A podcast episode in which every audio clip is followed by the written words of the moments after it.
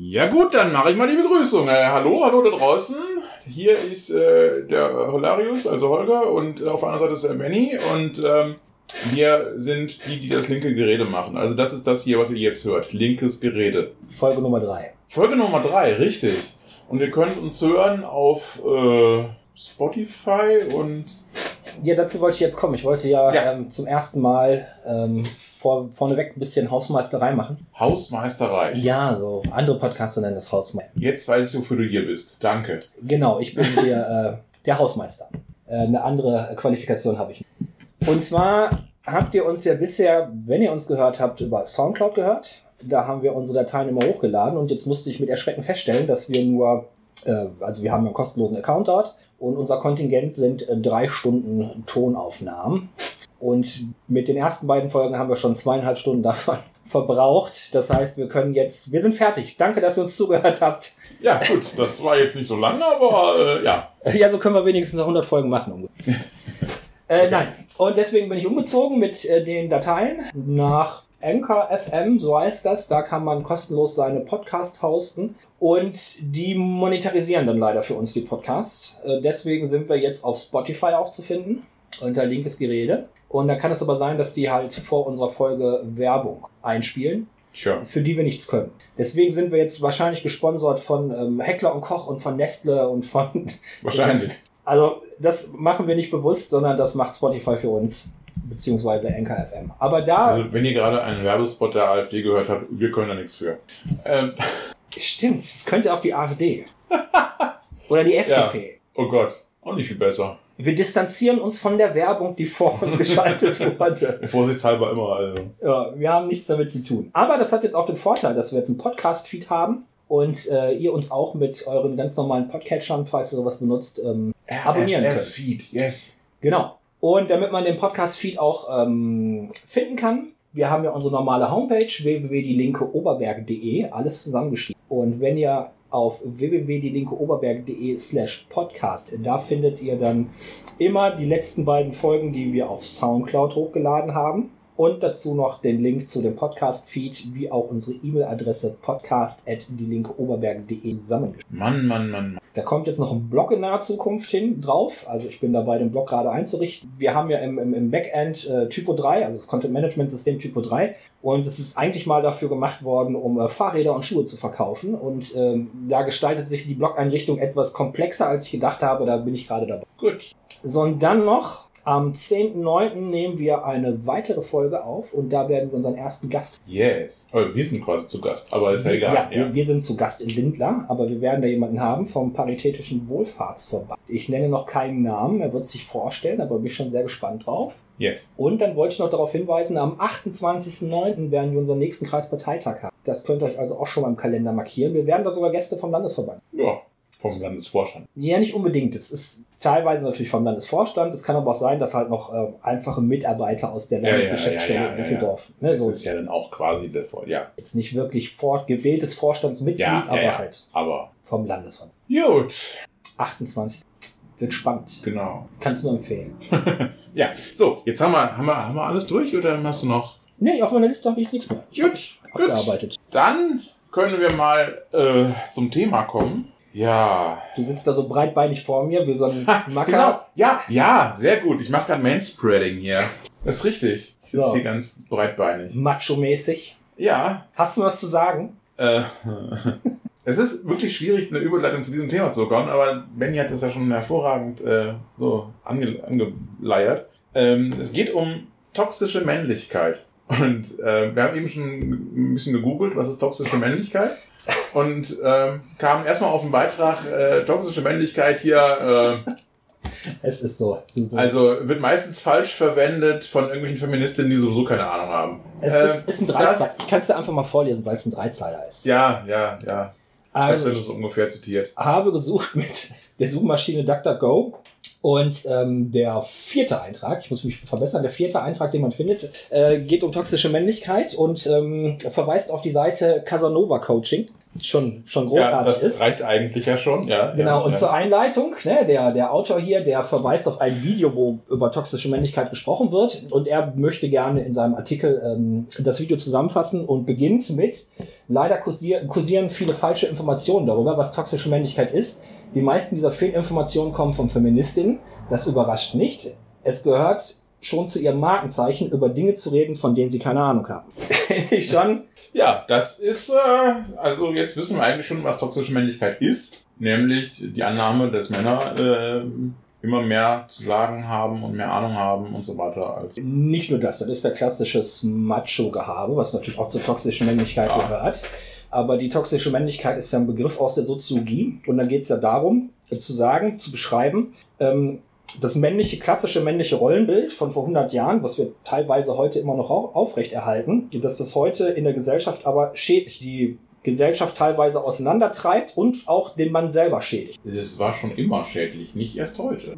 Ja, du bist früher aber, ja natürlich war es immer schädlich. War, war nie eine tolle Sache für, für niemanden. Ja. Ähm, du bist früher aber damit weitergekommen. Du konntest dein ganzes ja. Leben, Leben bestreiten ohne Probleme, trotz dieser toxischen Männlichkeit. Als Mann. Als Mann. Ja, ja, ja, nee, auch, auch da würde ich, würde ich, würde ich eigentlich Einspruch erheben. Nee, ähm, toxische Männlichkeit äh, ist zum Beispiel, also wenn wir über Erziehung reden und ähnliche Sachen, ähm, diese ganzen Sprüche von der Indianer kennt keinen Schmerz und so weiter, die stammen ja nicht von vorgestern, sondern von ganz vorgestern, also so sagen wir mal Anfang 20. Jahrhundert. Ja? Ich würde sagen 6000 Jahre vor Christi. Ja, nee, ich meinte jetzt wörtlich diese, dieser Spruch von der Indianer kennt keinen Schmerz. Das ist ja. natürlich etwas, was so, ich sag mal, so Karl-May geschädigt ist irgendwo. Ja? Ist, okay. übrigens, ist übrigens auch, also Karl-May lesen ist auch toxische Männlichkeit. Da ist ganz viel davon, aber Innerhalb der Geschichte, nicht das Lesen an sich. Lesen bildet, sondern Lesen machen. bildet. Männer dürfen ähm, lesen. Ja, ähm, und äh, Karl May lesen ist mit einer gewissen Reflexion immer noch ganz äh, lustig, aber äh, da wird sowas auch immer wieder reproduziert. Ja. Da gibt es nämlich auch solche Sprüche von wegen, äh, ja, aber sie war ja nur ein Mädchen oder so. Ja. Ja. Ähm, aber nee, also jetzt äh, schweife ich schon wieder ab. Ich schweife ja immer ab. Ähm, so, also toxische Menschen, also dieses, diese Indianer kennen keinen Schmerz oder dieses äh, Abhärten. Ähm, das führt dann ja auch zu einem Teil der äh, nationalsozialistischen Erziehung. Ähm, der natürlich, die natürlich äh, allgemein gesagt haben, bei allen Kindern Abhärtung, aber bei Jungs immer mehr als bei Mädchen. ist immer wichtiger. Ne? Die, die Nationalsozialisten konnten sich ja auf so ein preußisches Gedankengut stützen, wo der das, Soldat. Das hängt zusammen, ja, ja, klar. So, aber da, das ist ja erstmal so die Männlichkeit. Wir sprechen jetzt ja. heute von toxischer Männlichkeit, weil die, die, die Welt insgesamt und die Gesellschaft im Wandel ist und immer mehr ausdifferenziert wird und du mit der klassischen, ne, die Männlichkeit von vor 100 Jahren heute immer mehr an Grenzen stößt. Und damit Schaden in der Gesellschaft oder Schaden an deinem Partner oder sonst wie verursachst. Auch dich selber schädigst. Immer mehr Menschen rutschen heute, immer mehr Männer rutschen heute in die Depression ab weil sie auch mit ihrem, mit ihrem klassischen Männlichkeitsbild nicht weiterkommen. Ja, also es gibt natürlich äh, jede Menge Sachen, wo man sich durch toxische Männlichkeit selber in den Fuß schiebt. Genau, das hast ja. du halt vor 200 Jahren also, nicht so gemacht. Ähm, wenn man zum Beispiel, ja, weiß ich nicht. Möchte ich gar nicht so behaupten, aber äh, ich möchte eher so dieses, dieses, dieses Symptom mal beschreiben. Ähm, also was heißt denn äh, sich selbst in den Fuß schießen mit, mit toxischer Männlichkeit? Ja, zum Beispiel, ähm, es gibt ja verschiedene Gründe, warum äh, Frauen üblicherweise länger leben als Männer. Das stimmt. Doch? Nein, das ist äh, eine Urban Legend. Statistisch ist das so. Ja, weil unsere Gesellschaft so ist, wie sie ist, aber das ist kein biologischer Grund. Wenn man, also die Wissenschaft ist zum Beispiel an Nonnen und an, an, an Klostermenschen herangegangen, Menschen, die im Kloster leben. Und die haben ein relativ gleiches Leben, eine relativ gleiche Ernährung und dann werden die auch gleich alt, statistisch. Ja, aber statistisch ist es halt in der Gesellschaft so, dass Männer weniger lang leben als Das Frauen. liegt ja zum Teil auch so. an der toxischen Männlichkeit. Das wollte ich doch gerade sagen. So. Das wollte ich gerade sagen. Also, woran liegt es, dass äh, Frauen länger leben? Erstens, Männer gehen nicht zum Arzt. Kennst du das von dir? Ich kenne das von mir. Ich gehe nur dann zum Arzt, wenn es gar nicht anders geht. So, gefühlt. Ja. Viele ähm, Männer würden deutlich länger leben, wenn sie in dieser Hinsicht sinnvoller mit sich selber umgehen würden. Ich habe noch äh, Silvester erlebt, wie bei mir im Fitnessstudio jemand umgekippt ist mit einem schweren Herzinfarkt. Der hatte seit Tagen Herzstiche und geht dann auf Silvester äh, ins Fitnessstudio äh, auf die Ausdauermaschine und will da groß einen bewegen. Was machst du Silvester im Fitnessstudio? Also mich erwischt du im Getränkemarkt in der Bierabteilung Silvester. Was machst du im Fitnessstudio? Ich habe morgens trainiert. Du bist verrückt. Nein, nein, nein, das, das ist mein persönliches Ding. Ich muss halt fünf bis sechs Mal die Woche Sport machen. Das gehört leider zu dem, was ich mir mal irgendwann geschworen habe, damit ich ein bisschen länger lebe. Damit ich nicht einer von denen bin, die deutlich weniger leben als die Frauen. Und das, liebe Zuhörer, ist toxische Männlichkeit. Silvester ins Fitnessstudio zu gehen, Nein. um sich Steroide zu spritzen. Genau, so sehe ich aus, wie jemand, der sich St- Steroide, äh, Ster- Stereo, Ster- ich kann das Wort nicht aussprechen, äh, spritzt. Richtig. Nein, das, ähm, yeah, ähm, nein. Ah. Nein, nein, das mit dem Fitnessstudio war nur ein Gesundheitsding. Das, was du da beschreibst, von wegen, ähm, ich bin da in der Bierabteilung, das hat ganz viel mit ähm, solchen Problemen zu tun.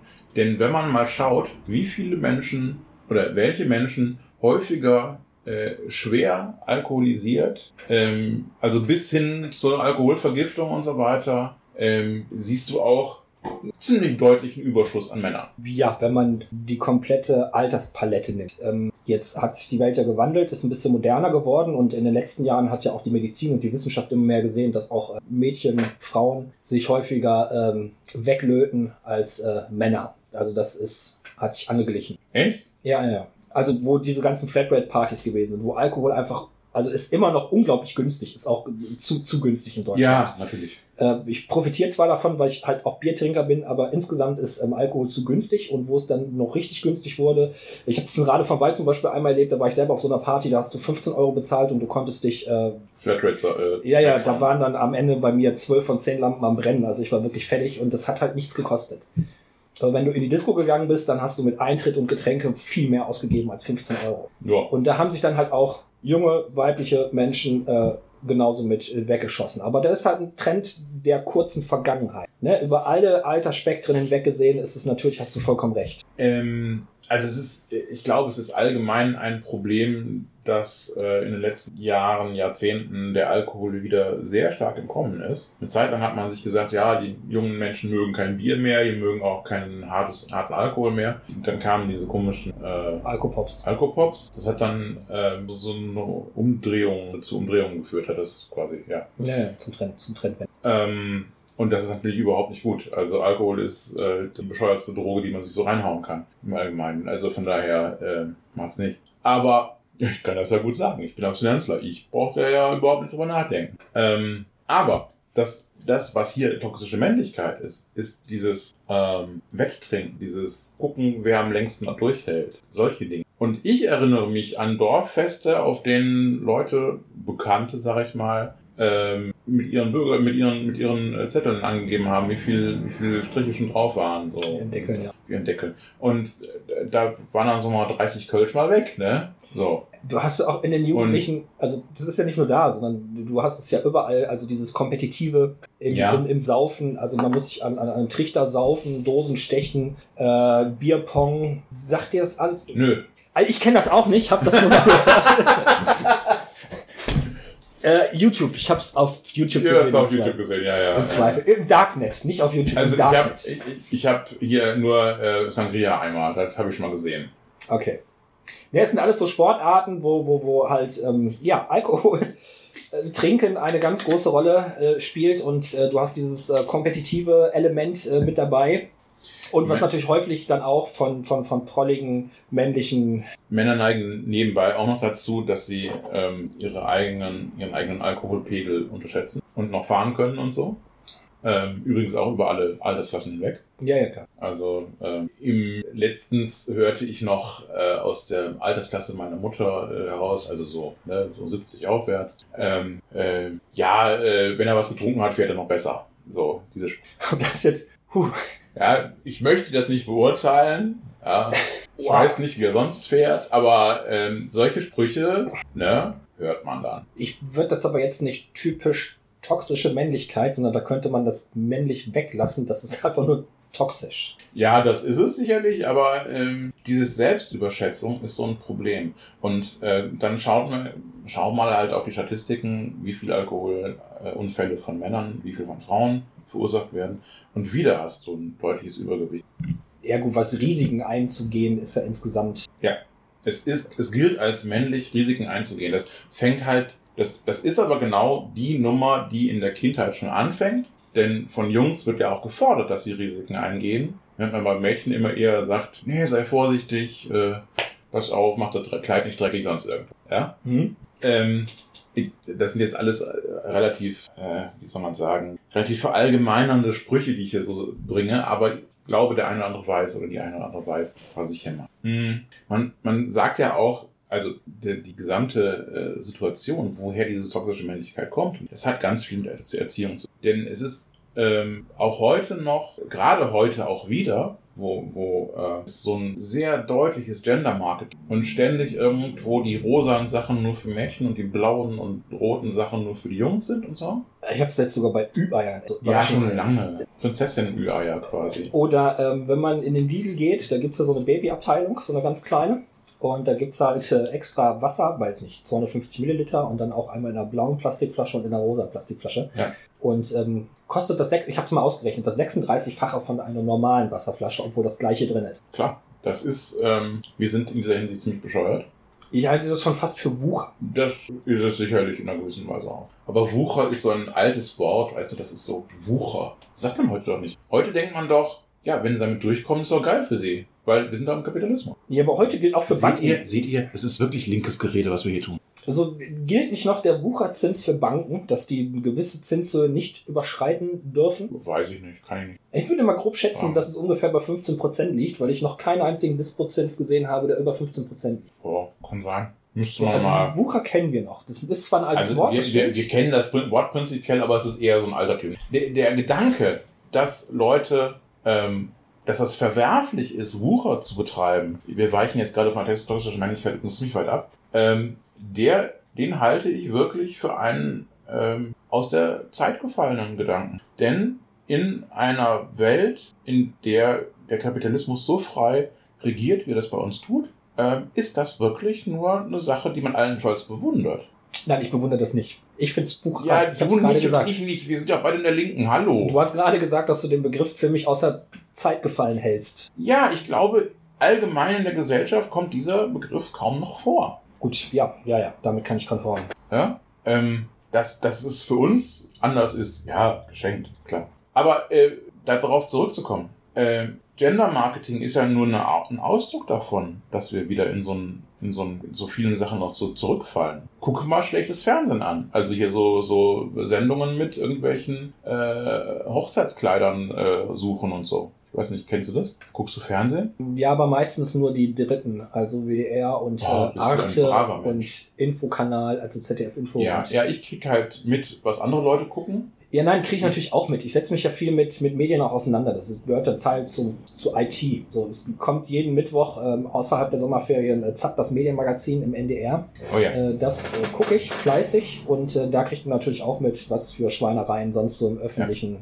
im privaten Fernsehen. Ja, und äh, ich glaube, es ist auf Vox, ich weiß es aber nicht genau. Die Hochzeitsplaner oder irgendwie so heißt es. Ja, da gibt es irgendwelche Sachen mit Hochzeiten und so weiter und so weiter. Das ist ein dermaßener Rückfall in die 50er Jahre. Ähm, weil da halt dieses, also in den 80ern hat man nicht mehr über Ehe gesprochen, da haben viele Menschen haben gesagt, äh, hör mit der Scheiße auf, wir machen das einfach mit wilder Ehe und so weiter und alles völlig uninteressant. Und heute ist es wieder so, alle müssen heiraten und es ist der schönste Tag im Leben und ich muss da zweieinhalbtausend Euro für ein Kleid ausgeben und, und, und. Ja?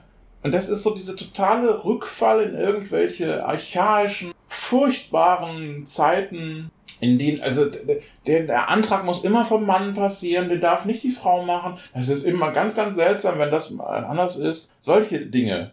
Ich erinnere mich an Zeiten, in denen man gesagt hat, ähm, du, ähm, das wäre jetzt finanziell sinnvoller, wenn wir heiraten würden. Machen wir das? Jo, machen wir. Das halte ich für äh, viel, äh, ja, für relativ normal. Aber was da heute abgeht, verstehe ich nicht mehr bin vielleicht auch ein, zu sehr ein Kind der 70er, 80er Jahre. Es ist, ich glaube, das geht gar nicht so sehr ums Heiraten, sondern die Renaissance des Märchens. So selber die Möglichkeit zu haben, ein, ein Märchen zu Die Traumhochzeit Nee. doch als fiktives, also ich meine, wir finden das ja auch in, in, in, auf Facebook oder auf Instagram, dass äh, wir eine Show abliefern. Man stellt sich ja nicht da, wie, wie man wirklich ist. Man sitzt ja. Ja. nicht da, weiß ich nicht, halbnackt auf der Couch, Fernseh gucken, überall voller Chips und dann mache ich ein Foto für meine Insta-Story, sondern Nicht?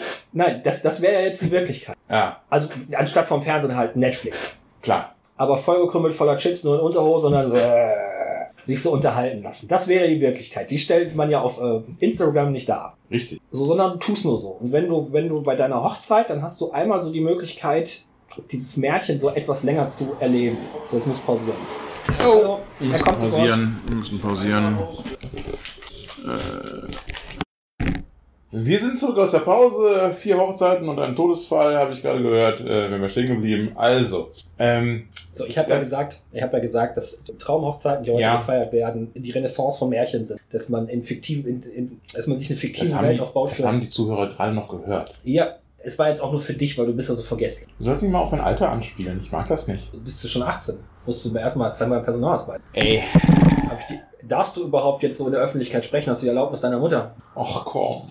ähm, ich glaube, ja, also das, da ist sicherlich was dran. Es ist, äh, wenn man auch, wenn man sieht, wie vor 30 Jahren ein Abi-Foto aussah und wie heute ein Abi-Foto aussieht, Ja. ist das ja auch sehr stark zu sehen. Ja? Oder Abschlussfotos oder so weiter. Ja, heute sind die ganzen Jungs und Mädels da in Abendkleidern und, und Anzügen. Also die Jungs in Abendkleidern, die Mädels. Nee, nee, aber wäre auch lustig. Wäre wär es lustig? Nee, weil es vollkommen irrelevant. Also jetzt aus unserer, wir sind ja hier linkes Gerede und linke Blase und so. Ja. Mir wäre es vollkommen scheißegal, ob da jetzt, weiß ich nicht, die, die Jungs in Abendkleidern und die Mädels in, Das müssten wir nochmal irgendwo in, in. CDU-Kreisen nach 17 Bier hätte das sicherlich einen gewissen humorischen Wert. Nee, da wäre es ein Aufreger wert. Nee, die würden sich schlappen, weil die einfach besoffen sind. Ja, aber vorher hätten sie sich aufgeregt. Wahrscheinlich hätten sie sich deswegen besoffen. Ähm, Stimmt, das wäre dann, Muslime wären schon. Wahrscheinlich. wahrscheinlich, wahrscheinlich.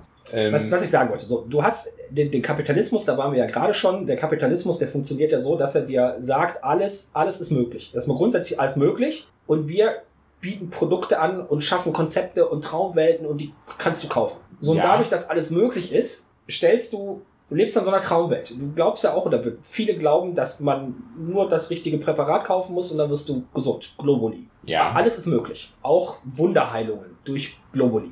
So, und du, du, du, du, ne, Ja. dadurch, dass alle im Sinn haben, alles ist möglich, alles ist kaufbar, gibt es halt auch Leute, die das versuchen zu, zu produzieren. Diese Traumwelten, die möglich sind. So, und ich glaube, das ist auch der Sinn oder der Grund, warum Hochzeiten, große, pompöse Hochzeiten wieder so eine, so eine Renaissance erfahren, weil Märchen sind möglich. Ja, aber Märchen sind auch toxisch. Ja, natürlich, weil sie die Realität verleugnen. Und weil sie eben Rollenbilder und Klischees ähm, transportieren, die mittelalterlich sind. Müssen sie ja nicht. Wir haben ja Pippi Langstrumpf und den Nein, nein, ich, meine, ich spreche nicht von Kinderbüchern, ich spreche von Märchen. Ich spreche von den echten Märchen. Und die Prinzessin, die auf der Hochzeit auftaucht, das ist klassisches Märchen. Ja, das, Das ist nicht Pippi Langstrumpf. natürlich, na, ich rede jetzt nicht von klassischen Märchen. Du kannst auch, auch moderne Märchen erzählen, wo du die Rollenbilder vertauschst. Kannst wo du alles machen, kannst du alles machen, wird aber nicht gemacht.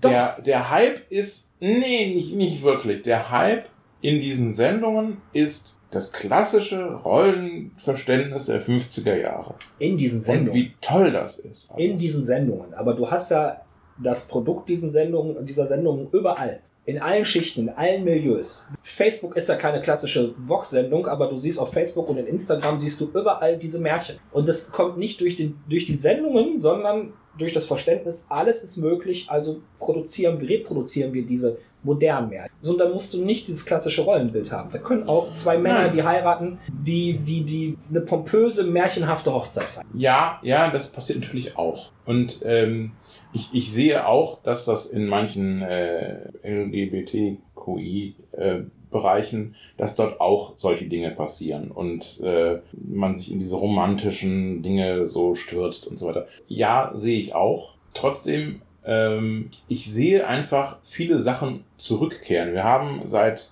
mindestens 20 Jahren einen, einen Umschwung in eine extrem konservative Richtung gesellschaftlich konservative Richtung. ja, man akzeptiert inzwischen, dass auch homosexuelle Menschen heiraten und sonst was. Das wird auch akzeptiert. Selbst von vielen CDU-Wählern wird das akzeptiert. Ja, die AfDler, die sind am Fauchen, aber die sind sowieso wegen allem am Fauchen. Die haben ja vor allem Angst. Dann müssen sie natürlich auch davor Angst haben, dass Leute, die schwul sind, heiraten. Das, das muss denen Angst machen. Das ist doch ganz klar. Weil das macht denen ja ihre eigene, das zeigt ihnen einfach, wie scheiße ihr eigenes Leben ist. Aber egal. Ähm, aber äh, trotzdem gibt's halt große äh, Rückwärtsbewegungen. Äh, ich sag mal, vor 30 Jahren, oder ich will jetzt nicht sagen, wann ich Abitur gemacht habe, aber vor vielen Jahren, weniger als 30, aber äh, da war das immer noch so, dass von den äh, Jungs in meiner Stufe ein einziger im Anzug gekommen ist. Das Problem ist, das, was du vor 30 Jahren erlebt hast, war halt auch nur ein Trend. Das war nicht, weil die Gesellschaft so gewesen ist, sondern das war im Trend, äh, abseits des Konservativen zu stehen und ähm, sich so zu verhalten und so zu leben. So als es nicht mehr Trend war, war es auch wieder weg. Ja, aber es war ja auch schön. Ja, halt schön, weil du einen, einen, einen Trend da nachgelaufen. Nee, es war ja freier. Ja, wenn man trendgesteuert ist, weiß ich nicht, ob man unbedingt freier ist. Von außen betrachtet, insgesamt gesehen, ja, natürlich war es freier. Die Frage ist, was ist die Intention, also durch welche Intention hast du dich so verhalten? So, wenn du trendgesteuert gesagt hast, cool, die, die, die machen das jetzt so, die hippen, hip hat man nicht gesagt, wahrscheinlich nicht, weiß ich nicht. Nee. Die, die, die hippen Leute damals, die das äh, so gemacht haben, äh, mache ich das jetzt auch, weil dann gehöre ich dazu bei den, bei den Progressiven zu den Nein, nein, nein, nein, nein, nein, Quatsch. Ich glaube doch, die Mehrheit war so. Du hattest ein paar Leute, die wirklich überzeugt waren und auch die Freiheit dann dadurch ausleben konnten. Nein, Ja, du hast es immer so. Du hast die Trendsetter, die das aus Überzeugung machen und du hast die Leute, die hinterherlaufen. nein, du hattest zu dem Zeitpunkt ähm, allgemein einfach äh, so eine Einstellung, das war jetzt nicht ein, wir sind nicht alle gleich aufgetreten in gleichen Klamotten oder so, überhaupt nicht. Alle sind waren verschieden. Das, aber, aber was allen klar war, wir wollten, wir wollten doch nicht so erwachsen aussehen. Wir wollten doch nicht so uns so in diese, in diese Versicherungsuniform äh, begeben. Das hat uns nicht interessiert. Ja, aber das ist ja dann die Rebellion gegenüber der Eltern. Wenn du jetzt Wir fanden es nicht mehr wichtig, uns in Anzüge zu. Das war doch Quatsch. Wir haben über den gelacht, der im Anzug kam. Der ist auch hinterher Pfarrer geworden, also Entschuldigung, aber war ja klar. wie, wie gesagt, die Frage ist die Intention, die dahinter steckt, sich anders zu verhalten. Ist es Trend und modern und hip oder Re doch- Rebellion vollkommen Nein, egal? nein, da hat doch keiner drüber nachgedacht. Ja, das ist ja das Problem. Das ist auch das Problem bei der toxischen Männlichkeit. Du denkst nicht drüber nach, das ist einfach normal. Da, da stimme ich dir sofort zu. Aber Wie viele, wie viele rebellierenden Jugendlichen machen sich denn darüber Gedanken, warum die gerade rebellieren? Die rebellieren einfach. die rebellieren nicht. Die machen die Dinge, wo sie Bock drauf haben. Wenn äh, Rebellion, der, der, dieser Begriff der Rebellion ist immer einer, der von außen kommt. Ja, Ich glaube, selbst die 68er haben irgendwann gemerkt äh, und sich das dann vielleicht auch selber geclaimed, dass sie rebellieren. Aber ich glaube, erstmal war der, der äh, Geist eher der, wir müssen hier was tun, es ist einfach so wichtig. Und dann kommt erst irgendwann dieser Punkt, wo man sagt, aber wenn wir das tun, dann ist das gegen alle anderen. Und dann ist es eine Rebellion. Ich glaube, ich glaube, die, die Friday for Future Leute werden auch irgendwann an den Punkt kommen. ich glaube, wir sind auf argumentativ irgendwie schon auf so einer ähnlichen Richtung. Nur ich äh, spreche vielen von denen damals ab, dass sie das genauso reflektiert getan haben, wie du denen das unterstellst. Ich glaube, du unterstellst dir eine Reflektiertheit, wo ich denke, dass sie nicht da war. Nein, das, das, das, das tue ich gar nicht. Ich, ähm, ich habe ja gerade gesagt, ich glaube, von, von dem, der es tut sozusagen, oder die, die beteiligt sind, die haben gar nicht diesen Eindruck, ich muss rebellieren oder ich rebelliere hier. Ich habe doch nicht drüber nachgedacht, ob ich rebelliere. Bin zum, im Pullover zu, zum Amiball gegangen, weil das für mich normal war. Ja. ja. Du hast dir keine Gedanken gemacht. Du Weil fühlst dich ein- damit freier oder du stößt da mit jemandem vom Kopf oder du brichst die Konvention, sondern du hast es einfach gemacht. Und das ist das, was ich meine, unreflektiert. Ich habe natürlich dann äh, äh, von meiner Marke zu, hören bekommen, du willst du nichts Vernünftiges anziehen? So, wenigstens ein Hemd? Ja? Dann, hast, dann hast du gesagt, wie man das macht, du, du bist eine Frau, du hast keine Ahnung. Nein, nein. Ich habe nur gesagt, ich mache das so, wie ich das mag, wie ich das will. Das, äh, d- nein, nein, nein. Ähm, ähm, glaube, also auf der einen Seite äh, habe ich natürlich genau so viel ähm, toxische Männlichkeit abbekommen wie die meisten anderen meiner Generation. Ich glaube, es ist teilweise weniger, als das heute ist. Aber ähm, ganz klar, ich habe mich daraus reflektieren müssen. Und ich äh, bin da immer noch dran. Und ich merke immer wieder, dass ich selber in Bahnen denke, die überhaupt nicht gesund sind in dieser Hinsicht. Und ich meine, guck uns an. Es sind doch wieder nur wir Männer, die hier was reden. Wir, haben, haben wir eine Frau hier eingeladen? Nein. Weil wir wieder so ein Männerklüppchen machen. Also ich habe 15.000 Frauen angeschrieben und da hatte auch keine Lust. Hast du. Ich Red dich nicht raus. Red dich nicht raus. Und die gekreuzten Finger kann man draußen nicht sehen. Ich habe zumindest davon geträumt, dass ich 15.000 Frauen eingeladen habe. Ich rufe sie an. 10.000 Mädchen. äh, nein, also, also was ich an mir selber feststelle, das Problem ist bei meinem Verhalten, ich kann nicht unterscheiden, was äh, einfach nur toxische Männlichkeit ist und was äh, sexistisch ist. So das Gleiche. Äh, nee, nicht unbedingt. Nee, wenn du so, so ein klassisch toxisch männlicher Fall ist, wenn du Verhalten, also du musst ja nicht immer, du hast Verhaltensweisen an dir, die, die sind antrainiert, anerzogen oder du denkst so, du, du müsstest halt jetzt so handeln und die machen dich krank und bringen dich dann in eine Psychiatrie. So, das schließt ja noch nicht mit ein, dass diese Verhaltensweisen unfair Frauen gegen. Nehmen wir mal an, im Job. Du verhältst dich im Job irgendwie, wo du meinst, so wird das jetzt von dir erwartet, du bist Mann und da müsste ja keine Frau daran beteiligt sein. Also muss es nicht unbedingt ein sexistisches, sexistisches Element haben. Natürlich gibt es viele toxische Verhaltensweisen, die auch gleichzeitig sexistisch sind. So und ich bemerke, ja, zwar, ich bemerke jetzt Verhaltensweisen an mir, die sind definitiv sexistisch. So, ich weiß nicht, woher ich die habe. So, meine Eltern haben relativ modernen Haushalt gelebt also Haushalt geführt. Als ähm, klar wurde, meine Mutter ist schwanger und wer bleibt jetzt zu Hause, wurde einfach geguckt, wer verdient mehr Geld. Meine Mutter hat zu der Zeit mehr Geld verdient, also war ganz klar, mein Vater bleibt zu Hause und kümmert sich um die Kinder. So, da gab es überhaupt kein, gar keine Diskussion drum. Erstauntes Nicken von mir, ja. So, so ist es da gewesen. Ähm, ja. Meine Eltern haben auch immer versucht, dann beide halt arbeiten zu gehen, hatten Au-pair-Mädchen zu Hause, also muss feststellen, relativ privilegiert äh, minimal groß geworden. Ja, Au-pair-Mädchen, ne? Nicht Au-pair-Jungs, also war schon wieder, ja, ja, ja. Wir hatten einen aus, äh, aus der Tschechei gehabt, der tatsächlich ein Au-pair-Junge ist. Ey, jetzt kommt ja noch ein Sabbat, Alter, ja. Na, ich sage, meine Eltern waren relativ, relativ modern und, und hatten, glaube ich, echt viel von den 68ern auch mit aufgenommen. Trotzdem entdecke ich an mir sexistische, toxische Verhaltensweisen und ich weiß nicht so genau, wer ich sie habe. Ja, das kommt ja nicht nur aus der persönlichen Erziehung durch die Eltern. Also erstens sind die darin sicherlich auch gespiegelt, weil deine Eltern natürlich auch ihre Prägungen aus gewissen Zeiten haben. Und die sind ja vermutlich irgendwann in den 50er, 60ern aufgewachsen. Mhm. Und äh, dementsprechend haben die da auch ganz viel mitbekommen von klein auf. Ähm, das ist ganz normal. Da, da, das wird dann auch vererbt. Ja, aber vorgelebt wurde mir halt was, was, was modernes. Ja, ja, ja, also ja. gut bürgerlich aber, moderner. Aber du musst bedenken, äh, wie viel du aus der Gesellschaft bekommst. So, ja. So. Ähm, ich, ich, ähm, Das ist ja aber eine intuitive Aufnahme. Das ist mir nicht bewusst anerzogen, sondern nicht. ich habe das intuitiv aufgesogen. Das ist ja, das ist ja, glaube ich, in, in allen Sachen, die auch mit Diskriminierung und so zu tun haben. Es ist ja nicht bewusst, du kriegst ja nicht, oder nur sehr selten von irgendwelchen Arschlöchern, kriegst du ja als Kind nicht beigebracht, hier, äh, das hier sind übrigens Ausländer und die musst du hassen. Das tut ja keiner so in dieser Form. Also nicht in der großen Menge. Ja. Oder das da sind Frauen, erkennst du da und da dran und die sind weniger wert als du. Sagt dir keiner als kleiner Junge. Nein, so sagt man das nicht. Aber die Grundschullehrerin, die eher dir zuhört als den Mädels aus seiner Klasse. Ja. Das erzieht dich in die Richtung. Oder die männlichen Helden in allen möglichen Filmen, wo Frauen nichts zu, zu sagen haben. Das erzieht dich dazu. Klar, es gibt Ausnahmen. Es gibt Pippi Langstrumpf, es gibt Ronja Räubertochter, es gibt äh, die Rote Zora. Natürlich gibt's das. Ja, aber selbst die... Aber es ist viel zu wenig. Selbst Pippi Langstrumpf hat ja noch sexistische Aspekte.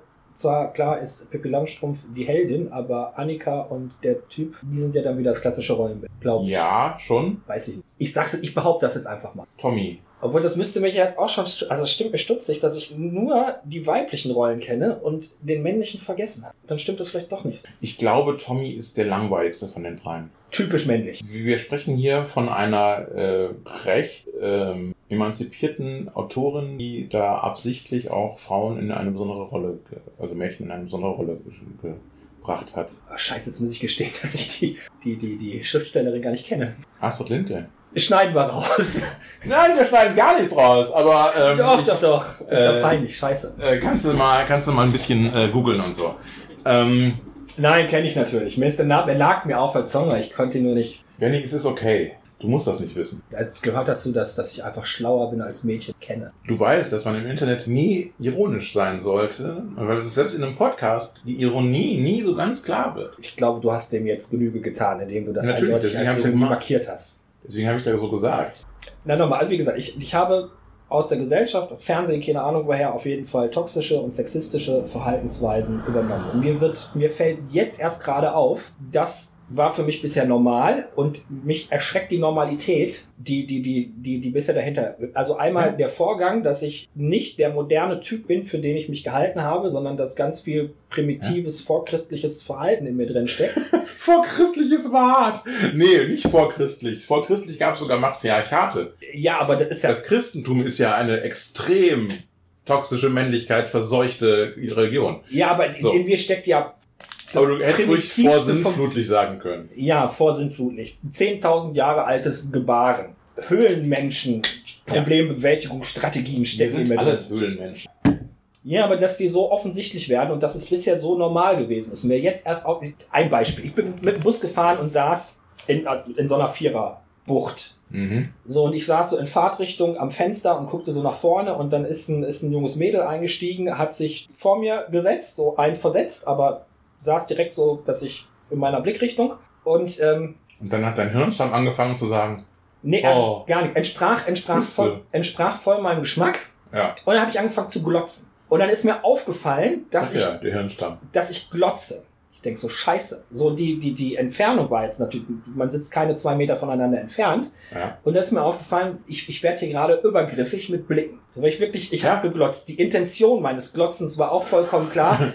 Fortpflanzung, Fortpflanzung. Diese Lampe, die angeht und sagt, Titten.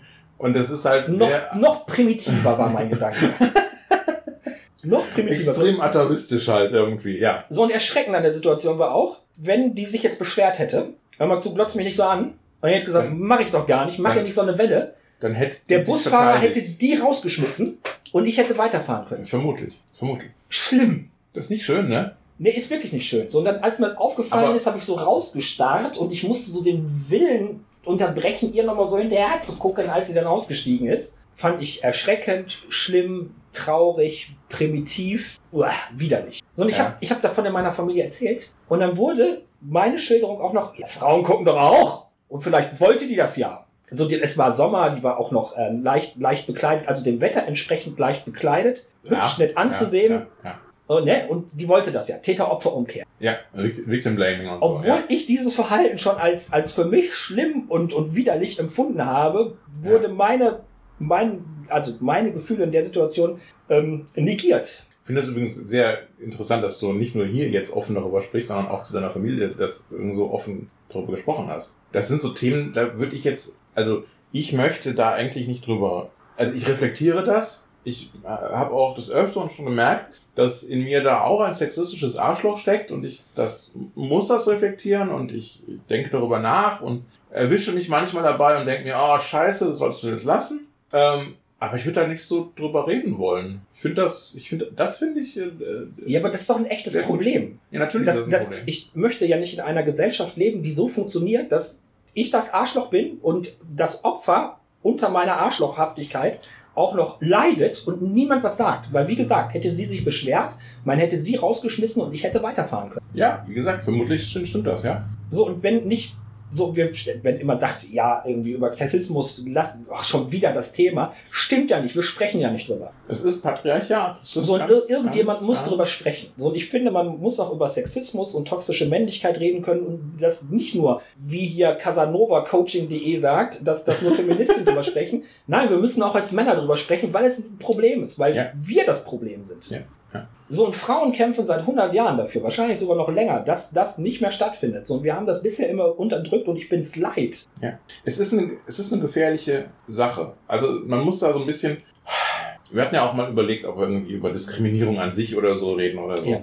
Und dann haben wir gesagt, nee, eigentlich ist das Quatsch, weil wir sind beide weiß, männlich, heterosexuell. Wir sind also, wie ich so gerne sage, schwerst mehrfach äh, privilegiert. Ja, aber es ist doch falsch, wenn immer nur die Opfer, die Täter Ja, müssen ja. auch sprechen und wir sind richtig, Täter. Ist, ich, ich, ich widerspreche dir doch da noch gar nicht. Lass mich doch mal kurz ausreden.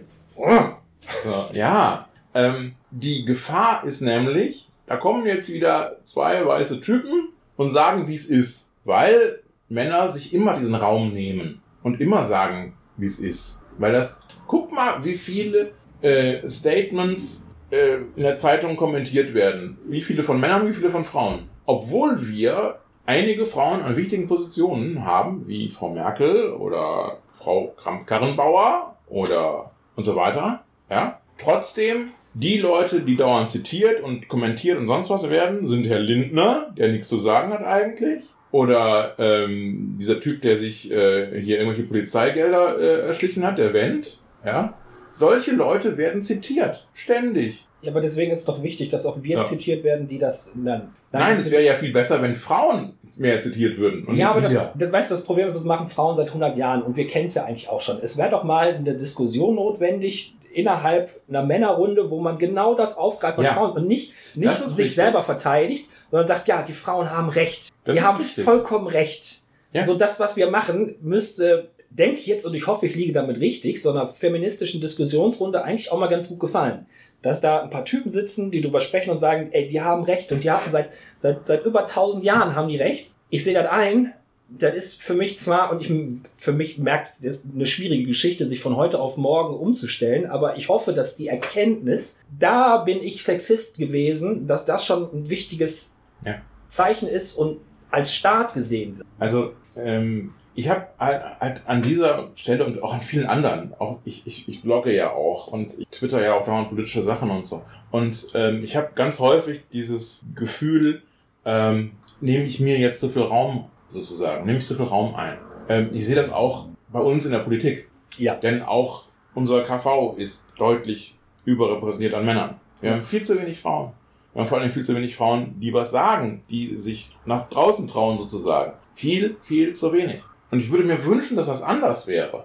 Und ich habe, ich weiß nicht, was ich persönlich tun kann, um es anders zu machen, außer dass ich mich ganz zurückhalte. Aber wenn ich mich ganz zurückhalte, dann habe ich, dann weiß ich nicht, ob es überhaupt noch was passiert. Ich glaube, in der Diskussion ist nicht wichtig, sich komplett zurückzuhalten, sondern wie gesagt, die Perspektive, die man vertritt. So ein Mann, der sagt, "Haha, ist doch alles in Ordnung, wir haben gar kein Problem, die braucht man nicht. Die sollen die Schnauze halten, für immer. Ja, Die sollen aus dem genetischen Pool heraus sterben. Ungehört, mundtot. So, wir brauchen eine Diskussion das war, zwischen, das war wenigstens mal eine, eine Maximalforderung. So, ja. zwischen Opfern und Tätern, egal in welcher Situation, ob es jetzt um Sexismus oder um Diskriminierung geht, Ja. auf gleicher Augenhöhe mit man den anderen verstehen. Ja. So, und dann muss der Mann ja gar nicht die Fresse halten, sondern ich glaube, dann ist es sogar ein, ein, ein Zugewinn innerhalb der Diskussion, wenn man da mitmacht. Weil sonst kannst du wirklich nur sagen, ah, das, die Frauen, lass die mal reden, das, das sind die Feministinnen. Nee, wenn das eine Gleichgruppe ist, gleich Männer, gleich Frauen, oder wenn da überhaupt ein paar Männer sind, dann können andere Männer nicht einfach sagen, ah, das ist so eine Randgruppendiskussion, das hat mit mir nichts zu tun.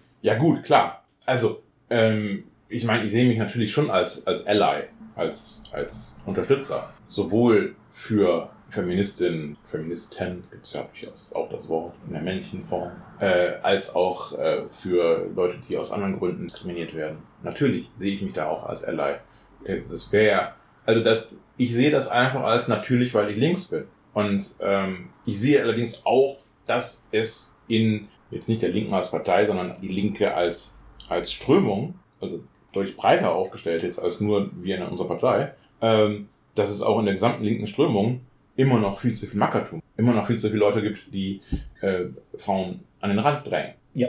ja? Und äh, bemühe mich dann auch selber zu sagen, okay, ich bemühe mich jetzt darum, Sachen von Frauen zu lesen, von Frauen Podcasts zu hören, von Frauen irgendwelche Dinge. Das, ich bemühe mich darum. Ich will nicht sagen, dass ich das immer schaffe. Aber immerhin habe ich schon, also immerhin ist mein, mein Twitter-Feed so, ich folge ja relativ vielen Leuten, Ja. äh, dass ich, glaube ich, 70% Frauen folge. Da, wo man das erkennen kann. Es gab mal irgendwann ein Programm, ein, ein, ein, eine von diesen äh, Sachen, wo du irgendeinem Seitenersteller ermöglicht, alle deine Daten zu bekommen. Du Ja. kennst das. Äh, da habe ich mal meinen, meinen Twitter-Account äh, reingegeben und habe mal geschaut und dann äh, hat der für mich geschaut und mir wahrscheinlich sämtliche Daten geklaut, keine Ahnung.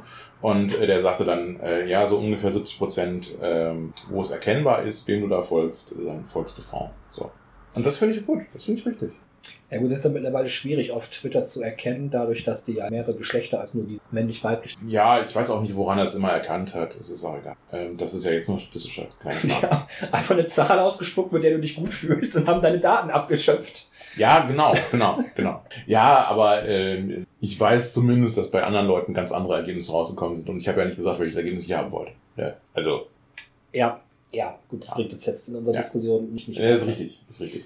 Nein, ähm, ich finde es, also ich finde es durchaus wichtig, was du sagst, dass, dass wir als, als Männer eben auch sagen müssen, es muss sich ganz viel tun in der Erziehung von Jungs. Es muss sich ganz viel tun in den Bereichen, in denen sich Männer eben treffen. In dem Moment, das kann dir jetzt nicht passieren, aber in dem Moment, wo ich in der Umkleide vom, vom, vom Fitnessstudio bin, ja, ähm, Also, also ich könnte niemals in eine Umkleide von einem Fitnessstudio, weil du gerade sagtest, das, das wird dir nie Das passieren. wird dir nie passieren, oder? Scheiße, wahrscheinlich hast du recht.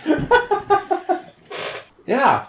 Ähm, ähm, nein, aber dann, dann, dann ist es für mich ganz klare Sache, äh, wenn da eben das typische blöde Gerede anfängt, ähm, dann sollte ich da e- erstens mal nicht mitmachen. Zweitens, wenn es mir möglich ist, das ist nicht immer jedem möglich, muss man auch ganz klar sagen, äh, dagegen zu halten. Mhm. Ganz klare Sache. Das sollte man eigentlich, aber es ist auch immer eine ganz klare Sache, man kann es nicht immer, weil es ist eine Frage des Mutes, es ist äh, eine Frage der persönlichen Kraft und so weiter und so weiter. Ähm, ich möchte keinen blamen, der das nicht kann.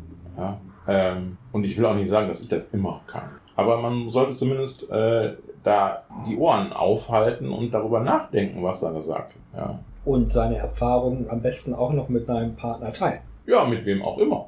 Ich habe nur von Partnern Ja. gesprochen. Ohne Partner, Gendersternchen. Ja, also Partner, Freundeskreis, allen. Und das ist das ja, du hast ja gerade gesagt, du findest es schon außergewöhnlich, dass ich mit meiner Familie drüber spreche. Also ich kann das mit meiner Familie nur besprechen, weil ich ganz genau weiß, dass selbst wenn ich anecke und massiv anecke, ähm, dass ich nicht ausgestoßen bin. Ja. Ich werde immer noch auf den Geburtstagsfeiern und äh, da, wo man sich trifft, ähm, eingeladen. Ich hatte das ja schon irgendwann mal erwähnt, so um meine Familie wird sich extrem gestritten, auch bis aufs Blut. Und äh, danach ist aber irgendwie findet man schon wieder zusammen. Ich habe jetzt noch, wollte das auch viel mehr machen. Mein Onkel hat letztens so eine komische Hetze auf Facebook verbreitet und ich habe dann einfach mal öffentlich einen Kommentar drunter gesetzt, dass ich mich für ihn schäme, welche Hetze er hier verbreitet. So, das wird ihm nicht gefallen und ich weiß, dass ich relativ alleine bin mit der Meinung meiner Familie, aber ich fühle mich besser. ich fühle mich besser. Ja, klar. So einfach dagegen gehalten. Ja. Ich habe das Glück, dass ich das in meiner Familie nicht tun muss. Ja, du glücklich, das stimmt. Ja, ich fühle mich dessen, also, ne, ich will jetzt nicht sagen, dass bei mir politisch alle in, in meiner Richtung, das, das, nee, nee, ich bin auch da das schwarze Schaf, natürlich, ich bin ja, ich bin ja der Linke. Aber, ähm, irgendwelche, ähm, rassistische, sexistische, sonst irgendwelche Hetze würde bei mir in der Familie auch, glaube ich, keiner, nö, nö, nö. Da habe ich richtig Glück. So groß ist meine Familie dann auch. Ist auch Aber jetzt nur, weil die wirklich so denken, schlimm wäre ja, wenn du das nicht erleben würdest, weil die kein Facebook benutzen können. äh, Oder Twitter. Ich benutze selber kein Facebook. Oder Twitter. Ich meinte das eher so auf Familienfeiern und so. Ja, nee, also Also, Ich kenne viele Familien, da wird das auch nicht passieren, dass in der Öffentlichkeit Hetze geteilt werden würde, aber nur weil die nicht die, die, die Kompetenzen dafür haben, äh, mit Social Media Geschichten umzugehen. nee, nee, nee, nee. Also, es ist schlicht und einfach, ähm, in der engeren Familie gibt es bei mir keinen, der so denkt. Nee, das ist wirklich, das ist gut, das ist äh, löblich. Also, äh, mein Bruder rutscht vielleicht hier und da mal einen Spruch raus, der eher dann in eine Macho-Richtung geht. Mhm. Ja, das kann durchaus sein. Ähm, aber dann kriegt er auch von seiner Frau und seiner Tochter aufs Maul. Also, Gefällt mir. also, und von mir natürlich auch, aber Nette Familie.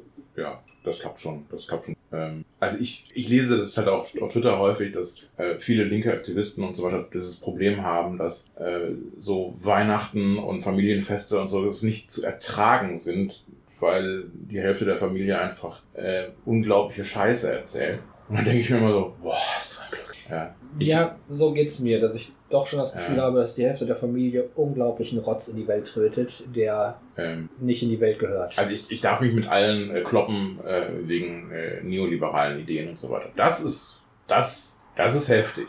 Ja, aber da zumindest kein, keine rassistische Scheiße oder das. Und wie gesagt, ich bin da sehr froh drauf.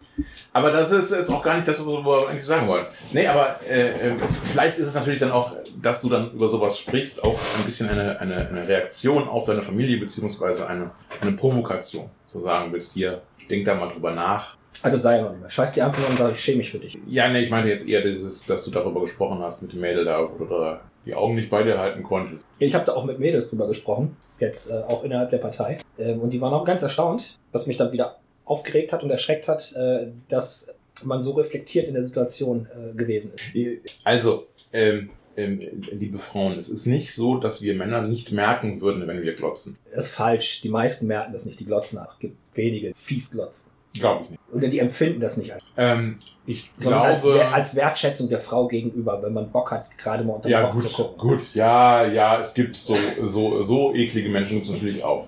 Ähm, aber ich meine halt, es ist nicht so, dass es nicht möglich ist zu bemerken. Nee, na, natürlich, möglich ist alles in unserer kapitalistischen Traumwelt. Alles nein, kann nein, ich nein, mir nein, nein, nein, nein, nein, ach, ach, Benny, bitte. Ja, also, ähm, wenn meine Augen auf Flecken, äh, auf, auf Gebiete gezogen werden, die ich aus sexuellen Gründen irgendwie interessant finde, dann merke ich das. So. Wie lange ich meine Augen dort liegen lasse, ist meine Entscheidung. Das ist nicht instinktgesteuert, das ist nicht unvermeidbar, das ist auch kein Männer sind halt so, kein Boys will be Boys. Nein, man kann das ändern. Und ich habe, ähm, ich hatte zufällig äh, letztens oder heute Morgen, glaube ich, ähm, gelesen, wie eine, eine junge Frau schrieb, ähm, Männer, wir merken das, wenn ihr uns auf die Brüste glotzt. Das ist unangenehm. Es ist echt total unangenehm. Und dann hatte sie geschrieben, ähm, das kann doch nicht sein, dass man so äh, so von, von so einem Blick so geil wird, dass man nicht mal den Blick abwenden kann. Und das ist auch so nicht. Nee, natürlich hat sie da recht. Das ist ja das, was ich bemängel. Ich, Ich habe das Gefühl, ja, ich glaube auch nicht, dass es wirklich eine, eine Form von Geilheit ist. Ich glaube nicht, dass es, dass, dass der, das Hirn aussetzt und der Schwanz genug Blut bekommt, das Hirn aber nicht mehr. Ja, diesen alten Gag zu sagen. Ähm, ich, das glaube ich alles nicht. Das ist so nicht. nein, natürlich ist es nicht so. Man macht das einfach, weil man es kann. So, man nützt Weil seine, man es kann. man nutzt weil seine man, Position aus. weil man, weil Mann mit Doppel-N in diesem Fall, äh, von klein auf im Prinzip gelernt hat, dass Frauen zu objektifizieren sind. Frauen sind eben nur Objekte, die man anguckt. Das ist gerade gerade keine, keine Person für dich. In dem Moment, wo du auf die, auf die Brüste schaust. Das ist ein Objekt, was schön anzuschauen ist, wo irgendwo hinter deinen, hinter den Augen so, so, so ein Schild aufleuchtet, so Sex, Sex, Sex. Aber das, ähm, es geht, es ist nicht, ähm, es ist nicht so triebgesteuert, dass man das nicht abstellen kann, sondern es, es ist schlicht und einfach, ich bin ein Mann und deswegen habe ich das Anrecht zu gucken, wenn ich will. Weil das ist eine Machtfrage, eine Besitzfrage. Und das ist, das, das ist eben das, was mit toxischer Männlichkeit letztlich gemeint ist, dass wir so sehr diese ähm, patriarchale Prägung haben, dass wir als Männer das Recht haben, Frauen zu objektifizieren, dass die meisten von uns da nicht drüber nachdenken, einfach gucken, wenn sie gucken können. Ich glaube, das ist noch perfider. Ich möchte das gerade, was du gesagt hast, noch um einen Punkt erweitern. Und zwar, wir gucken nicht nur, weil wir es können, doch wir gucken, weil wir es können. Und das ist auch diese Machtgeschichte. Aber erklären uns das damit, dass wir sagen, Frauen können ja auch gucken. Wir leben doch in einer ganz gleichberechtigten Welt. Frauen können auch gucken. Ja, So und verschleiern damit diese Machtgeschichte. ja, Aber ich glaube, wenn Frauen wirklich so gucken würden wie Männer, uns wird das auch gegen Strich gehen. ja, ja, absolut. Ähm, also ich habe mal die Erfahrung gemacht, dass äh, ich mit einer Frau zu tun hatte, die, ähm, ich sag mal, voluminösere Herren etwas fetischis- fetischisiert, fetischisiert, so heißt das Wort. Scheiße, wer betrunken ist. Das Wort kann man nicht mehr re- aussprechen. Und ähm, dass sie sozusagen zu mir kam und ähm, sich an mich lehnte und so, also so, so, so etwas übergriffig wurde. Mhm. Und dann habe ich erstmal gemerkt, dass das gar nicht so schön ist. Ist nämlich gar nicht so schön. Also ich fand die sogar eigentlich ganz nett und konnte mit der ganz gut reden und so. Ja. Aber ich mochte nicht so betatscht werden und so. Verstehst du? Ja, verstehe ich. Natürlich. Und ähm, das ist halt auch eine Erfahrung, die, die ganz viele Männer eben nie machen. Dass sie einfach so betatscht werden oder dass sie zum Fetisch erhoben werden oder so. Wird in den meisten Fällen wird es ja auch nicht gemacht, weil wir ja noch nicht über Herrschaft sprechen, sondern so einen zweiten Schutzmechanismus eingebaut haben, indem wir jede Frau, die so handelt wie ein Mann, sofort, ja, wird ja als Schlampe bezeichnet.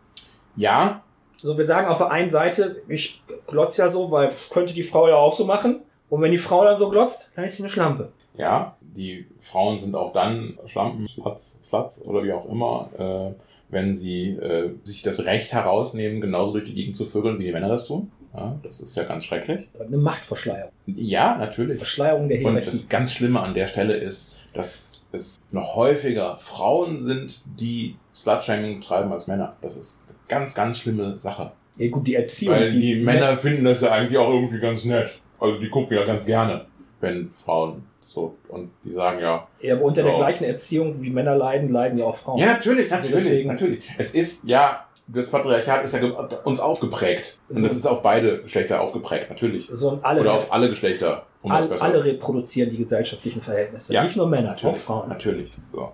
Ähm, und ähm, ja, Feministinnen wissen auch, dass sie das, dass Slutshaming ein Problem ist und dass Frauen da häufig noch schlimmer das Problem sind als Männer. Und, ähm, Männer haben ja eher, ähm, die, die machen es auf eine andere Weise. Die machen nicht dieses Slutshaming, die sagen eher selten dieses Begriff der Schlampe benutzen die Männer eher nicht so häufig. Ähm, Halte ich jetzt auf eine steile These, weiß ich nicht. ähm, also zumindest in diesem, in diesem, dieser Bedeutung, äh, die vögelt ja mit jedem. Oder die zieht sich ja auch so an, als ob sie das will. Ich glaube, in dieser Be Beziehung machen das Männer eher in so einer verachtenden, äh, oh, das ist ja nur, das ist ja meine Schlampe hier und so. So ja. Aber oh Gott, ey. Boah. So, ein Sprachgebrauch finde ich so schrecklich. Ähm, wenn, wenn man sich zu Begriffen zwingen muss, weil man sie so schrecklich findet. Äh, Die Frage ist, das machen ja alle, selbst die Leute, die sich für Akademiker halten, für gebildet oder sehr ausgebildete Sprache haben, benutzen dann den Begriff Schlampe nicht. Ich bin gerade überlegen, wie deren Verhaltensweise ist, ohne diese Beleidigung. Aber die macht, reproduzieren ja genau das Gleiche, jeden Tag. Die sagen dann vielleicht, weiß ich nicht, für die hat dann die Jungfräulichkeit einen besonderen Stellenwert und sagen dann, für mich würde es als Beziehungspartner nicht in Frage kommen. Ist nichts anderes wie zu sagen, Ja. da ist eine Schlampe. Oder sie sagen, äh, es könnte daran liegen, dass diese Frau promiskuitiv ist. Ja, perfekt, da hast du es doch. Ja, Promiskuitiv. ja, so. Leute, die studiert haben, sagen sowas. Ganz schön. Ja, aber das ist genau das Gleiche. Ja. ja, natürlich ist das das Gleiche. Ähm, aber zurück, äh, ähm, ähm, wir waren ja eigentlich an der Stelle ähm, äh, im Prinzip der Übergriffigkeit. So. Genau. Und äh, natürlich sind es viel, viel, viel häufiger Männer, die übergriffig werden als Frauen. Gar keine Frauen. Und ähm, du hast eben von einem Beispiel gesprochen, wo du selber Wo ich übergriffig. übergriffig geworden bist, beziehungsweise du zumindest so gefühlt hast, Ja. dass du übergriffig geworden bist. Ähm, ich glaube, das ist bei allem äh, immer noch auch eine, eine Frage, wie man, wie der andere sich in diesem Moment fühlt. Vielleicht hat sie sich das gar nicht, hat sie das gar nicht so gemerkt oder hat das, das kann auch alles sein. Ja, ich weiß Das- nicht, ob sie dich böse angeguckt hat oder so oder ob sie irgendwie nee, nee, reagiert nee, hat. nee, nee, nee, nee, nee. Ähm, denn, ähm, also ich weiß auch, dass ich ähm, Aber es würde ja bedeuten, ich könnte mich verhalten, wie ich will, solange sich niemand als Opfer fühlt. Nein, nein, ich nein, glaube, ja, das, das ist nicht, nein, das, das ist nicht richtig. Also ich möchte nicht dein Empfinden äh, äh, ab, dir absprechen oder sagen, dass das irgendwie falsch. Nein, nein. Äh, ich glaube, das ist sehr, sehr, sehr sinnvoll, das selber zu, zu sich selber so zu beobachten und zu sagen, da war ich übergriffig. Äh, ich hoffe einfach für das Mädel, dass sie das so nicht empfunden hat. Jetzt würde es ein bisschen, bis, bisschen abmildern, aber trotzdem ist mein. Äh, ich, ich, ich, hoffe das für sie, aber das hat ja mit dir nichts zu tun. nee, nee, genau, genau, genau. Das hat mit mir nichts zu tun. Ähm, So, und das ist jetzt nochmal bei dem Beispiel mit dem Bus und mit dem, mit, mit dem Glotzen. Und ich glaube, das ist nicht nur sexistisch gewesen. Mein, ich habe ja gerade gesagt, ich kann das nicht auseinanderhalten, was ist jetzt äh, nur sexistisch und was ist äh, toxische Männlichkeit. Und ich glaube, da kommt die Toxizität ins Spiel, wo die Gesellschaft ver vergiftet wird, wenn Frauen dann durch, durch mein Verhalten das Gefühl bekommen, so, nee, das ist zwar öffentlicher Raum, aber hier kann ich mich nicht so bewegen, wie ich möchte mhm. ich muss jetzt den Bus verlassen. Früher als ich dachte, weil da sitzt so ein Assi, der glotzt. Ja, also Ja, sie muss sich ein, ich glotze ich, ich, wie glaub, ich glaube, wie Frauen sind, das, Frauen sind das so sehr gewohnt, dass deswegen kaum jemand einen Bus verlässt. Ähm, wenn du jetzt irgendwelche Sprüche gemacht hättest oder so, dann, dann eher. Aber ähm, das ist, glaube ich, so, das ist leider, leider so normal, so üblich, ähm, dass wahrscheinlich kaum eine Frau darauf so reagiert.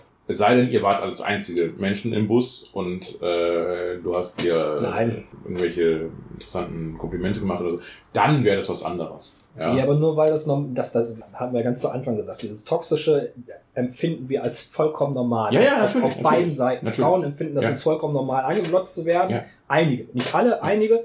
Und Männer finden es vollkommen normal zu glotzen. So, aber trotzdem ist ja da das toxische Element, in dem Frauen ja Abwehrstrategien einüben, sich das selber irgendwie schön zu reden, normal zu reden oder das ertragen zu müssen für eine gewisse Zeit. Ja. Und das muss ja nicht sein. Und das ist ja ein Teil, den, den ich gerne, ich möchte mich gerne so verhalten, dass andere nicht irgendwelche Sonderstrategien einüben müssen, um mich ertragen zu können. Ja, Sondern ich möchte mich so verhalten, dass die Normalität erträglich ist. Ja, es wäre schön, wenn wir das alles alle tun würden. Ja. Das ist das, was wir Menschen.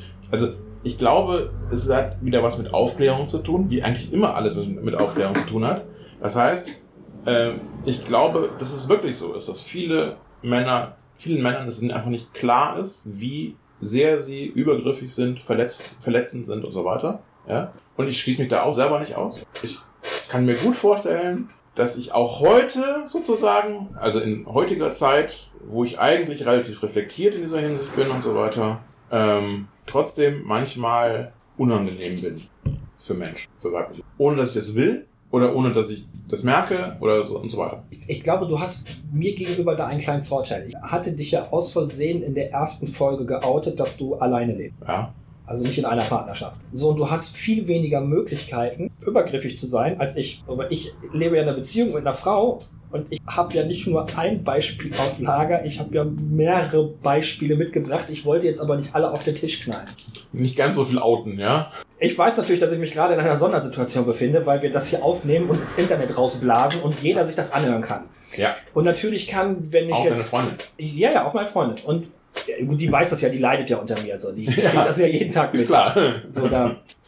ähm, und ich bin mir natürlich auch bewusst im Hinterkopf, lieber Zuhörer, dass ich noch weiterhin in meinem Leben politisch aktiv werden will und dass mir das irgendwann jemand zum Nachteil umdrehen könnte. Ja. Wähl den nicht, weil der ist Sexist, der sagt das selber und der ist stolz drauf. Nein, ich bin nicht stolz drauf. So, ich habe viel mehr Möglichkeiten. Dadurch, dass ich so, ich bin bei meiner Freundin eingezogen und ich weiß jetzt, das ist, hab, ist mir da nicht so klar, klar, klar gewesen, aber jetzt ist mir das klar. Eindringling. Ich habe mir meine Stellen rausgesucht, wo ich mich entfalten möchte und damit habe ich Raum von ihr in meinen Raum umgewandelt. Ich habe mir ausgesucht, wo mein Büro ist, wo mein Rechner steht, wo ich gerne meine Wetterstation hinhängen möchte. Habe ich sie nicht gefragt, habe ich einfach gemacht. Mein Raum. Benutzt du doch eh nicht, oder? Hier, hier ist doch nicht, nichts Wichtiges. So, da steht zwar ihre Nähmaschine, oder stand ihre Nähmaschine, wenn sie als Hobby näht sie manchmal so ein bisschen, war mir egal. Mein Raum. So, sexistisch, toxisch. Ähm, ich habe mir die Sachen rausgesucht, weil ich habe mich ja als total modernen Mann empfunden, habe mir die Sachen rausgesucht, die ich gerne im Haushalt machen möchte. So, ich habe gesagt, ich sauge, ich ähm, putze die Fenster und ich koche. Das Einzige, was ich heute noch regelmäßig mache und wirklich fast täglich, ist kochen, weil mir das Spaß macht.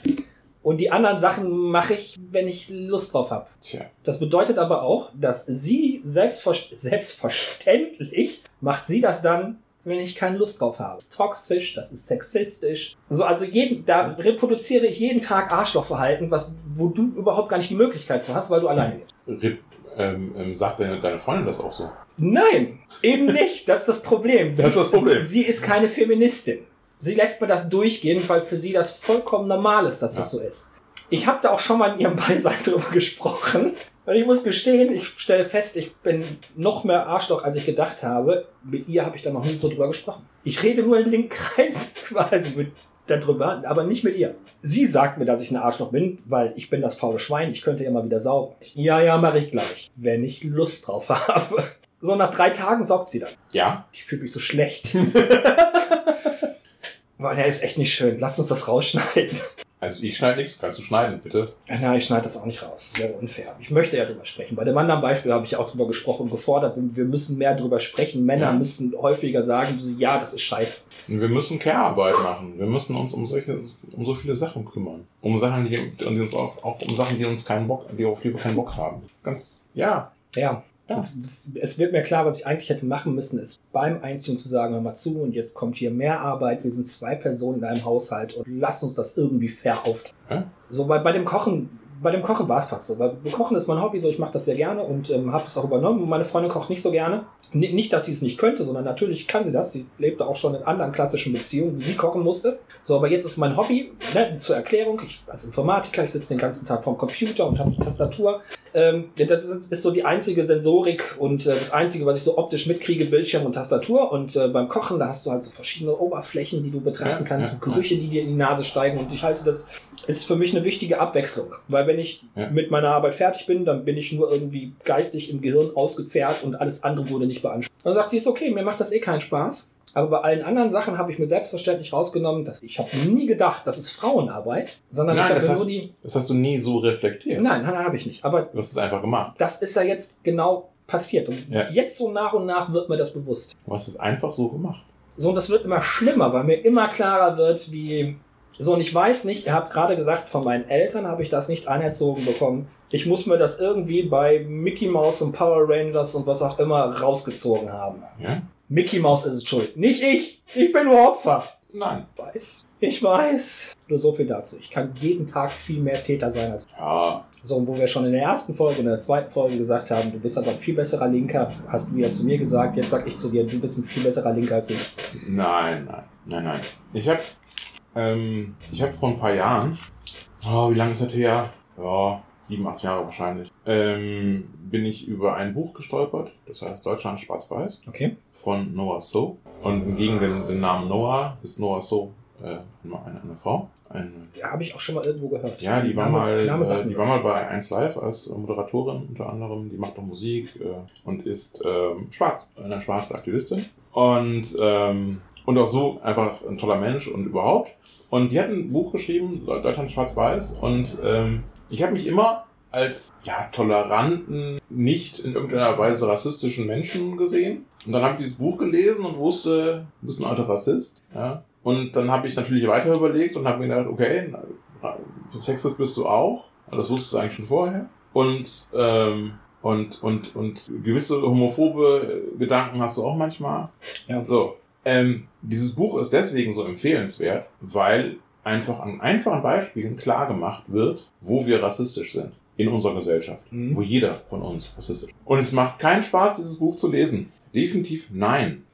Aber auch ohne Buch habe ich meinen eigenen Rassismus kennengelernt. Ähm, ja, ich sage nur, ich möchte nur eben meine Erfahrung klar machen. Ähm, ohne Noah So äh, wäre ich in vielen Bereichen äh, noch lange nicht so weit wie ich bin. Und ich bin immer noch nicht weit genug. Ähm, nämlich der hat äh, eigentlich erst angefangen, dass ich ernsthaft angefangen habe, an meinen eigenen diskriminierenden Sachen zu arbeiten, meine Privilegien zu erkennen und so weiter. So da erst eigentlich angefangen. Also mit, mit der Lektüre des Buches. Ja. Okay. Und ähm, ja, da war ich ja auch schon mehr als 35. Also, ja. Und ich habe bis dahin super. Ich war immer der. Ich war ja schon links, schon immer. Und auch tolerant und so weiter. Und habe auch immer gedacht, ich wäre. Also ich meine, ich, habe ja viel Kunst gemacht und viel Theater gemacht und so weiter. Und dann denkt man sich ja immer von sich, man ist so, ja, so progressiv und so weiter und so weiter. Und dann kommst du erstmal so und denkst dir, ach du Scheiße. Und überprüfst dich selber. Ja. Und ja, ich, ich, ich habe schon an vielen Ecken schon vorher ein paar Sachen gewusst und, und habe mich darum bemüht, relativ diskriminierungsfrei zu arbeiten und so weiter. Gerade im Theaterbereich. Ich hatte ja auch ähm, Kinder mit äh, Vorfahren, die jetzt nicht so deutsch waren. Ne? Mhm. und ähm, habe das äh, weder bevorzugt noch benachteiligt, habe es eigentlich immer ganz sinnvoll behandelt, also beziehungsweise habe da nicht so dra drauf geschaut. Alles, wie es auch eigentlich ganz sinnvoll ist. Dennoch habe ich einfach gemerkt, an wie viel Punkten in meinem Kopf Sachen zugehen, wenn ich irgendwelche speziellen Sachen sehe. Ich denke mir das heute noch ganz häufig, wenn ich, wenn ich Kopftücher sehe. Ähm, ja gut, nee, ja, okay.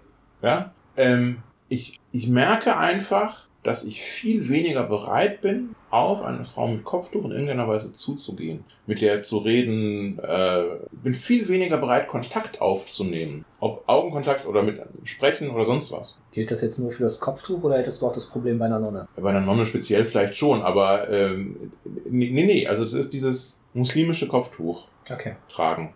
Meine Oma hat auch Kopftuch getragen, das war was anderes. Ja, ja. Ähm, und, und ich weiß einfach, dass das ganz viel einfach mit den, mit den Vorurteilen zu tun hat, die, die ich aus der Gesellschaft und von meinen Eltern und sonst woher bekommen habe. Ja? Und ich kriege das aber nicht voll raus. Also ich kann das reflektieren und ich kann mich bemühen, dass ich das ändere.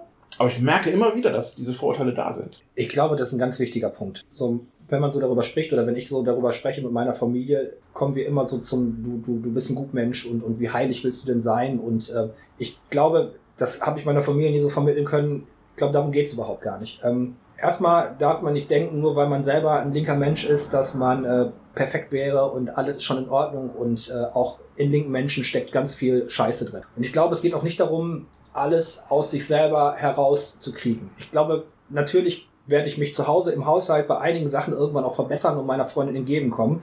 Und ich glaube, bei einigen Sachen werde ich mir einfach rausnehmen, weiterhin Arschloch zu bleiben. So, und du warst gerade bei der Erziehung. Ich glaube, wichtig ist überhaupt zu erkennen, das steckt in uns drin. So, da, da bin ich Arschloch, da bin ich Rassist, da bin ich Sexist, da, da diskriminiere ich Leute. Ich glaube, wenn man Kinder hat und die erzieht, ist es wichtig, diese Sachen mitzuteilen. Pass auf, du wirst wahrscheinlich nie ein perfekter Mensch sein. Menschen haben, das macht man nicht mit drei Jahren, das ist mir schon vollkommen klar.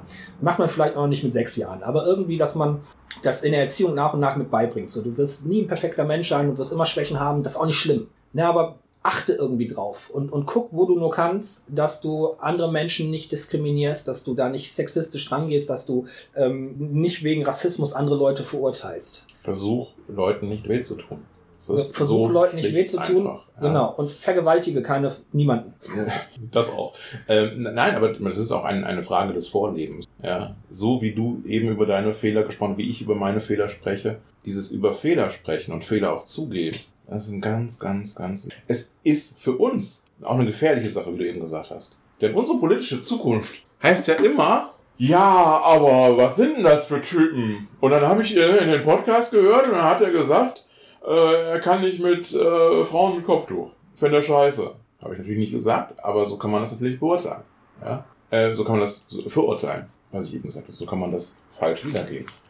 Ähm, aber ich finde es einfach wichtig. Ich finde wichtig, es ist auch eine pädagogische, einfach wichtige Nummer.